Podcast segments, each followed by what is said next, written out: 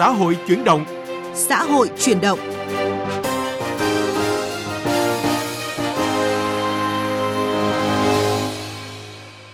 Các biên tập viên Lê Thu và Đình Trung kính chào quý vị và các bạn. Thưa quý vị và các bạn, tháng an toàn vệ sinh lao động năm nay, hầu hết các địa phương đều tăng cường các biện pháp giảm thiểu rủi ro về an toàn vệ sinh lao động, cải thiện điều kiện lao động tại nơi làm việc, thích ứng an toàn, linh hoạt và kiểm soát hiệu quả dịch bệnh COVID-19. Nội dung này được chúng tôi đề cập trong vấn đề xã hội. Chuyên mục Sắc màu cuộc sống ở phần cuối chương trình là câu chuyện sáng tạo khoa học trẻ cho thiếu niên.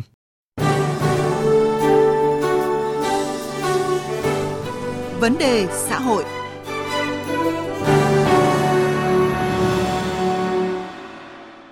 Thưa quý vị và các bạn, tai nạn lao động là điều không mong muốn với cả người sử dụng lao động và người lao động, thế nên công tác đảm bảo an toàn vệ sinh lao động luôn phải được chú ý, nâng lên mức độ cao nhất, ghi nhận thực tế của phóng viên Đài tiếng nói Việt Nam.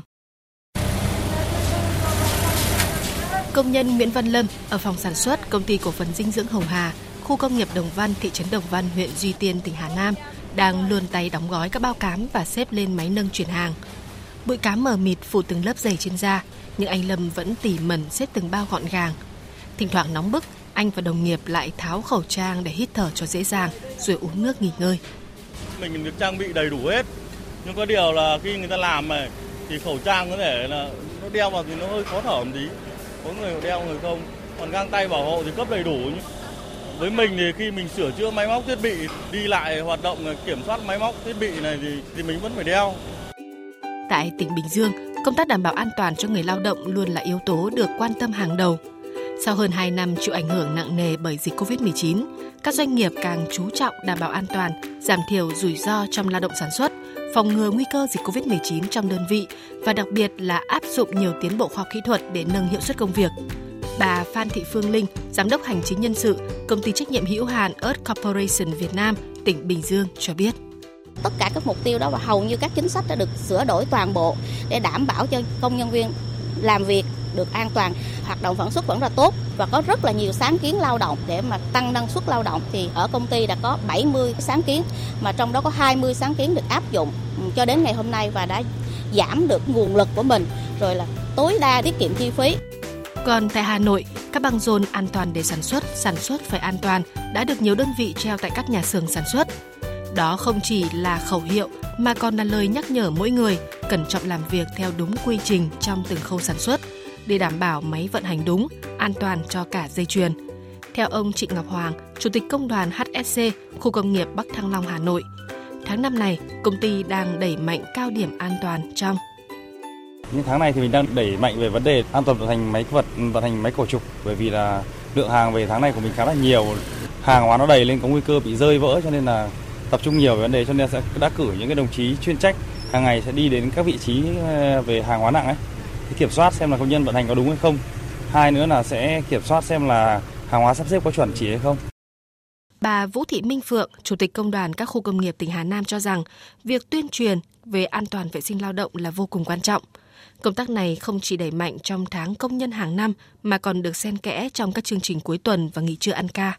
Công đoàn khu công nghiệp chúng tôi đặc biệt quan tâm đến tính mạng, sức khỏe cũng như là cái an toàn trong sản xuất đối với lại người lao động. Ngay tại à, trường trung cấp nghề kinh tế kỹ thuật của Hà Nam có chức năng đào tạo an toàn vệ sinh lao động cho à, người lao động thì thông qua đó sẽ giới thiệu đến các doanh nghiệp à, thông qua những cái cuộc kiểm tra, những cái cuộc giám sát ở tại doanh nghiệp cũng có đánh giá và cũng có phối hợp với lại các cơ quan chuyên môn để mà đánh giá về cái mức độ chấp hành cũng như là cái chất lượng về đào tạo và việc chấp hành trong quá trình làm việc trong lao động sản xuất của các doanh nghiệp. Tháng 5, tháng công nhân cũng là tháng an toàn vệ sinh lao động.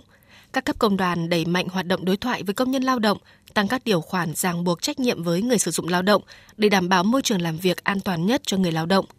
Phó Chủ tịch Tổng Liên đoàn Lao động Việt Nam Ngọ Duy Hiểu nói. Ờ, nhiều khía cạnh trong đấy có vấn đề đối thoại và thương lượng. Đối thoại và thương lượng chính là một trong những cái giải pháp để hướng tới cho người lao động có một cái điều kiện và môi trường lao động an toàn hơn. Vấn đề đặt ra là trong ờ, thỏa ước, ta phải đưa được vào những cái điều khoản ràng buộc buộc trách nhiệm người sử dụng lao động. Và trong đối thoại thì chúng ta phải sớm dự báo rồi nêu lên những cái vấn đề về mất an toàn. Thậm chí là tổ chức công đoàn phải nói không với một một cái cái môi trường điều kiện lao động không an toàn để chúng ta hướng dẫn cho người lao động thực hiện cái quyền của mình trong việc từ chối làm việc khi mà môi trường không thực sự đảm bảo an toàn theo đúng quy định của luật an toàn vệ sinh lao động. Việc tuân thủ nghiêm ngặt các kỷ luật trong sản xuất là điều vô cùng quan trọng. Điều đó không chỉ kiểm soát tốt tình hình an toàn lao động, tạo môi trường làm việc tốt nhất cho người lao động yên tâm sản xuất, mà còn giúp tránh xảy ra các vụ tai nạn đáng tiếc.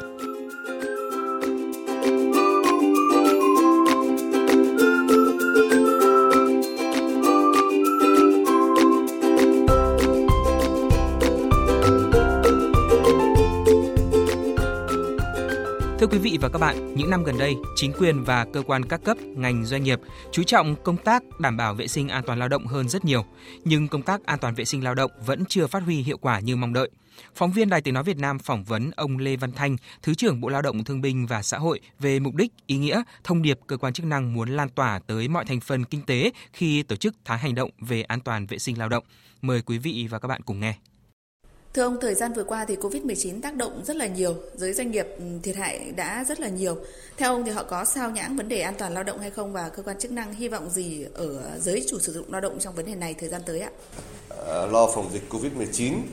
từ năm 2020 đến nay, cho nên là cũng nhiều doanh nghiệp phải chi phí rất là nhiều cả về công sức, tiền bạc, thời gian cho việc ờ, phòng chống dịch. À, cho nên là đôi khi có những chưa tập trung phòng ngừa cái tai nạn lao động và bệnh nghề nghiệp cho nên là à, năm nay chúng ta tiếp tục yêu cầu các doanh nghiệp, người sử dụng lao động tăng cường hơn nữa biện pháp vừa kiểm soát dịch nhưng cũng vừa phải tăng cường các biện pháp phòng ngừa à, cái tai nạn lao động và bệnh nghề nghiệp trong đối với người lao động. Cụ thể thì tháng an toàn lao động năm nay có gì đặc biệt ạ thưa ông? Tháng hành động về an toàn vệ sinh lao động năm 2022 chúng ta có nhiều cái điểm mới. Trước hết là sau đại dịch Covid-19 hiện nay chúng ta đã thích ứng an toàn, linh hoạt và kiểm soát hiệu quả Covid-19 so với trước kia có nhiều cái nó đã thay đổi. Và bên cạnh đấy thì do ảnh hưởng covid 19 cái điều kiện làm việc sức khỏe của người lao động cũng có những thay đổi. Chính vì vậy lần này chúng ta tăng cường cái giảm thiểu rủi ro, tai nạn lao động và cải thiện điều kiện làm việc cho người lao động à, thích ứng an toàn, linh hoạt và kiểm soát hiệu quả covid 19 đấy chính là chủ đề của cái tháng phát động an toàn vệ sinh lao động năm nay. Và từ đấy thì chúng ta cũng thấy rằng là chúng ta cần phải tăng cường à, cái việc giảm thiểu rủi ro cho người lao động trước nay vẫn làm nhưng năm nay chúng ta làm quyết liệt hơn làm mạnh hơn để làm sao cho cái điều kiện làm việc của người lao động tốt hơn và như vậy chúng ta mới ngăn tai nạn lao động và bệnh nghiệp. Vâng, à, với nhiều người thì nếu như bị tai nạn lao động hoặc là bệnh nghề nghiệp vào giai đoạn này, tức là giai đoạn mà ờ, chưa khắc phục hết hậu quả của đại dịch ạ, thì ờ, khó khăn có thể coi là khó khăn kép. Vậy thì thưa ông là chủ trương chính sách có gì mới để có thể hỗ trợ cho người lao động diện này ạ? Chính sách thì chúng ta đã có rồi. Tức là hiện nay chúng ta tiếp tục tăng cường cái việc hoàn thiện cái chính sách chế độ về tai nạn lao động và bệnh nghề nghiệp. Thì trong đấy chúng ta có cái quỹ bảo hiểm tai nạn lao động và bệnh nghề nghiệp. Quỹ này thì là cái nguồn chính để hỗ trợ cho những người bị tai nạn lao động và thân nhân của họ. Thì hiện nay thì quy định trong luật an toàn vệ sinh lao động thì có một số cái điều kiện. Cái mức hỗ trợ nó đang còn ở mức độ. Tới đây chúng ta sẽ tiếp nghiên cứu để bổ sung sửa đổi cái luật an toàn vệ sinh lao động theo hướng là nâng cái mức hỗ trợ người bị tai nạn lao động và thân nhân của họ cao hơn để đúng với ý nghĩa là giá đỡ an sinh của bảo hiểm xã hội của chúng ta giúp cho người lao động và thân nhân gia đình họ cũng đỡ khó khăn hơn thì đấy là cái mục tiêu của chúng ta trong thời gian tới. Xin cảm ơn ông. Quý vị và các bạn vừa nghe cuộc trao đổi của phóng viên Đài Tiếng Nói Việt Nam với ông Lê Văn Thanh, Thứ trưởng Bộ Lao động Thương binh và Xã hội về những hoạt động trọng tâm tháng an toàn vệ sinh lao động. Còn bây giờ là thời lượng của chuyên mục Sắc màu cuộc sống. Sắc màu cuộc sống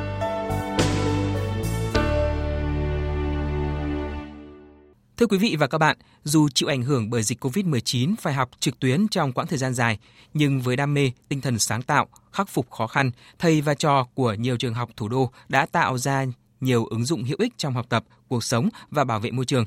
Đáng chú ý, những ứng dụng sáng tạo này thể hiện trình độ kỹ thuật, khả năng tích hợp các giải pháp công nghệ, khả năng lập trình trên phần mềm máy tính do các em học sinh trung học cơ sở thực hiện. Ghi nhận thực tế của phóng viên Bích Ngọc. Em Nguyễn Khang Vĩ, học sinh lớp 8MT trường trung học cơ sở Wellspring Hà Nội, đang hào hứng giới thiệu về app thay đổi giọng thú vị, có thể kết nối với các phần mềm học tập do nhóm em sáng tạo với các bạn cùng trường. Ý tưởng này đến với Vĩ khi các em học trực tuyến kéo dài, luôn mong muốn có những file ghi âm thông dụng để truyền bài học thầy cô tới các thành viên trong lớp dễ dàng hơn. Ứng dụng này không chỉ mang lại niềm vui cho học sinh khi phải học trực tuyến kéo dài, mà còn tiếp cận xu hướng mới cho những người thích nghe sách nói. Dự án Study Tracker là một dự án mà bọn con đã lập ra để nhằm khắc phục những cái vấn đề liên quan tới học tập đối với cả các bạn trẻ hiện nay. Thì thay vì là các bạn phải tải rất là nhiều các loại app, ví dụ app là để làm to-do list, app để làm thời gian biểu, app để làm những cái checklist hay là những cái máy tính khác nhau, thì bọn con đã tạo ra một cái app này để tổng hợp hết tất cả những cái chức năng lên lại để các bạn không mất nhiều thời gian. Ờ, uh, user interface nói được thân thiện hơn đối với các bạn và có cho các bạn thêm động lực để học ạ. Còn với nhóm của Triệu Lê An Vi, học sinh lớp 8 AB4 trường Wellspring Hà Nội lại quan tâm đến việc tổng hợp các trường học được nhiều học sinh quan tâm như top 10 trường cấp 3 được học sinh mong thi đỗ nhất, 10 trường đại học hàng đầu trong nước và 10 trường đại học top đầu của thế giới. Để các bạn học sinh không phải mất quá nhiều thời gian tìm kiếm học bổng, điểm số thi, chương trình học, tiền học phí của từng trường. Nhóm An Vi đã vào từng trang web của các trường để thống kê tìm hiểu và dịch sang tiếng Việt sao cho dễ hiểu nhất. Bọn con đã sắp xếp nó theo một trình tự và khiến nó trở nên bắt mắt và nhìn nó dễ dàng để tìm kiếm thông tin hơn. Và khi mà ấn vào website có cái chương trình học đấy mà vào phần mục chương trình học của bọn con để xem bên trong đấy có gì, có thể tìm hiểu một, một chút phương pháp học để dễ dàng học tập hơn và có thể thi đỗ vào trường mình mong muốn. Tại cuộc thi WeTech do một số trường phổ thông tại Hà Nội cùng tổ chức mới đây, ngoài các sáng tạo, ứng dụng về học tập, còn có nhiều mô hình hữu ích về cộng đồng như mô hình cảnh báo cháy thiết bị kết nối app có thể tự động báo cháy cho cứu hỏa, tự phun nước khi có đám cháy và phát đèn báo cháy cho người dân xung quanh. Đồng hồ thông minh đo nhịp tim có thể cảnh báo nhịp tim người đeo đang biến động và gửi thông tin tới người thân. Hay như robot thông minh phân làn đường và đếm số lượng phương tiện, máy thu gom rác thải trên sông, vân vân. Thầy giáo tin học Nguyễn Văn Nam ở quận Long Biên Hà Nội đã nhiều năm đồng hành giúp các em học sinh chuyển những ý tưởng sáng tạo thành dự án ứng dụng thực tế cho rằng ngoài cái việc giúp học sinh có những cơ hội để học tập làm việc cùng nhau rồi là ứng dụng những kiến thức trong sách vở mà thầy cô đã dạy trên lớp thì còn giúp cho học sinh à, có một cái môi trường để tìm hiểu khám phá những cái kiến thức mới trong cái thế giới công nghệ rất là bao la hiện nay. Đấy, giúp các bạn ấy à, phần nào đó hiểu hơn về công nghệ và có thể làm chủ được trong công nghệ say mê khám phá và liên tục tìm tòi để có thêm những ứng dụng tốt hơn áp dụng trong thực tế là điều nhiều học sinh hướng tới trong các cuộc thi sáng tạo dành cho thanh thiếu niên nhi đồng hàng năm. Hầu hết ý tưởng của các em đều gắn với thực tiễn, phù hợp với điều kiện nghiên cứu trong trường học. Đa phần các học sinh đã tận dụng các vật liệu tự nhiên sẵn có và một số sản phẩm phế thải để tạo ra những sản phẩm ứng dụng giàu tính sáng tạo – nhiều học sinh ứng dụng các môn học trong nhà trường làm sản phẩm dự thi, phục vụ tốt cho phương pháp giáo dục trực quan, góp phần đổi mới, nâng cao chất lượng, hiệu quả dạy và học trong nhà trường. Bà Lê Tuệ Minh, Tổng hiệu trưởng trường phổ thông song ngữ liên cấp Wellspring cho biết. Đây là một cái dự án ngoại khóa không nằm trong cái tuyến hoạt động môn học chính thức nhưng mà các con thực sự là vô cùng hào hứng tham gia và làm việc cả một quá trình rất là vất vả nhất là trong cái điều kiện học online rất là khó khăn, không được gặp nhau trực tiếp. Thì nhưng mà các con đã thực sự là có động lực hướng tới cái mục tiêu cuối cùng của mình để mà tạo ra được cái sản phẩm, giải quyết được các cái vấn đề tồn tại trên thực tế theo cái tư duy của các con.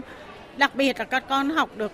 rất nhiều về phương pháp làm việc, về cách khai thác cũng như là giải quyết vấn đề và trên hết tất cả là cái sự phối hợp với nhau để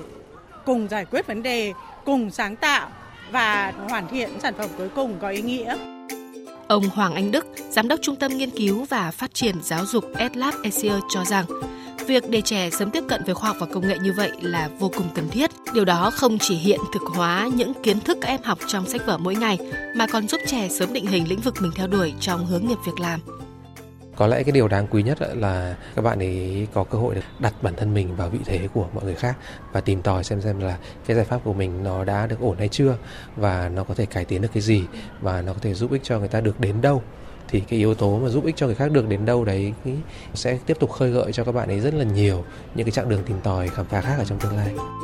Dù nhiều ứng dụng các em học sinh đưa ra còn thiếu hoàn chỉnh, chưa áp dụng được nhiều trong thực tế, nhưng những sáng tạo bước đầu này thể hiện trình độ kỹ thuật, khả năng tích hợp các giải pháp công nghệ, khả năng lập trình trên phần mềm máy tính và rèn cho các em nhiều kỹ năng cần thiết. Thưa quý vị và các bạn, câu chuyện sáng tạo khoa học trẻ của thiếu niên thủ đô quý vị vừa nghe đã kết thúc chương trình xã hội chuyển động hôm nay. Chương trình do biên tập viên Bích Ngọc và nhóm phóng viên Đài Tiếng nói Việt Nam thực hiện. Cảm ơn quý vị đã quan tâm theo dõi.